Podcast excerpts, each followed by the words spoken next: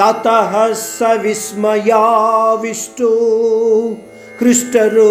मा धनञ्जयः प्रणम्य शिरसा देवं కృతాంజలిరభాషత.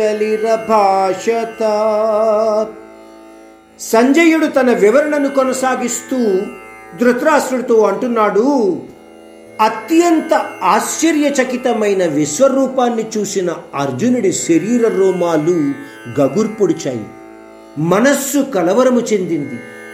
నెమ్మదిగా తేరుకున్న అర్జునుడు తన తలను ఆ బ్రహ్మాండ నాయకుని ముందు వంచి మాట్లాడడానికి శక్తిని కూడా కట్టుకుంటున్నాడు అని తెలియచేశాడు.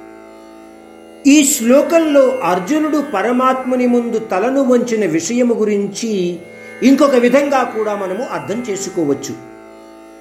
తనను తాను మహావీరుడు ధనుర్విద్యా నిపుణుడు అత్యంత యుద్ధ క్రీడాకారుడుగా అనుకున్న అర్జునుడికి ఈ బ్రహ్మాండము మొత్తము విశ్వరూపంలో అతి చిన్న భాగంగా కనపడడంతో తనను తాను అత్యంత సూక్ష్మజీవిగా గ్రహించగలిగాడు.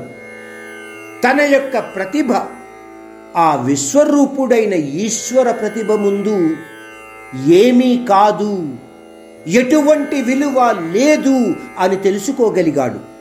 అందువలన ఆ బ్రహ్మాండ నాయకుని ముందు తల వంచి నిలుచున్నాడు అని మనము అర్థం చేసుకోవచ్చు.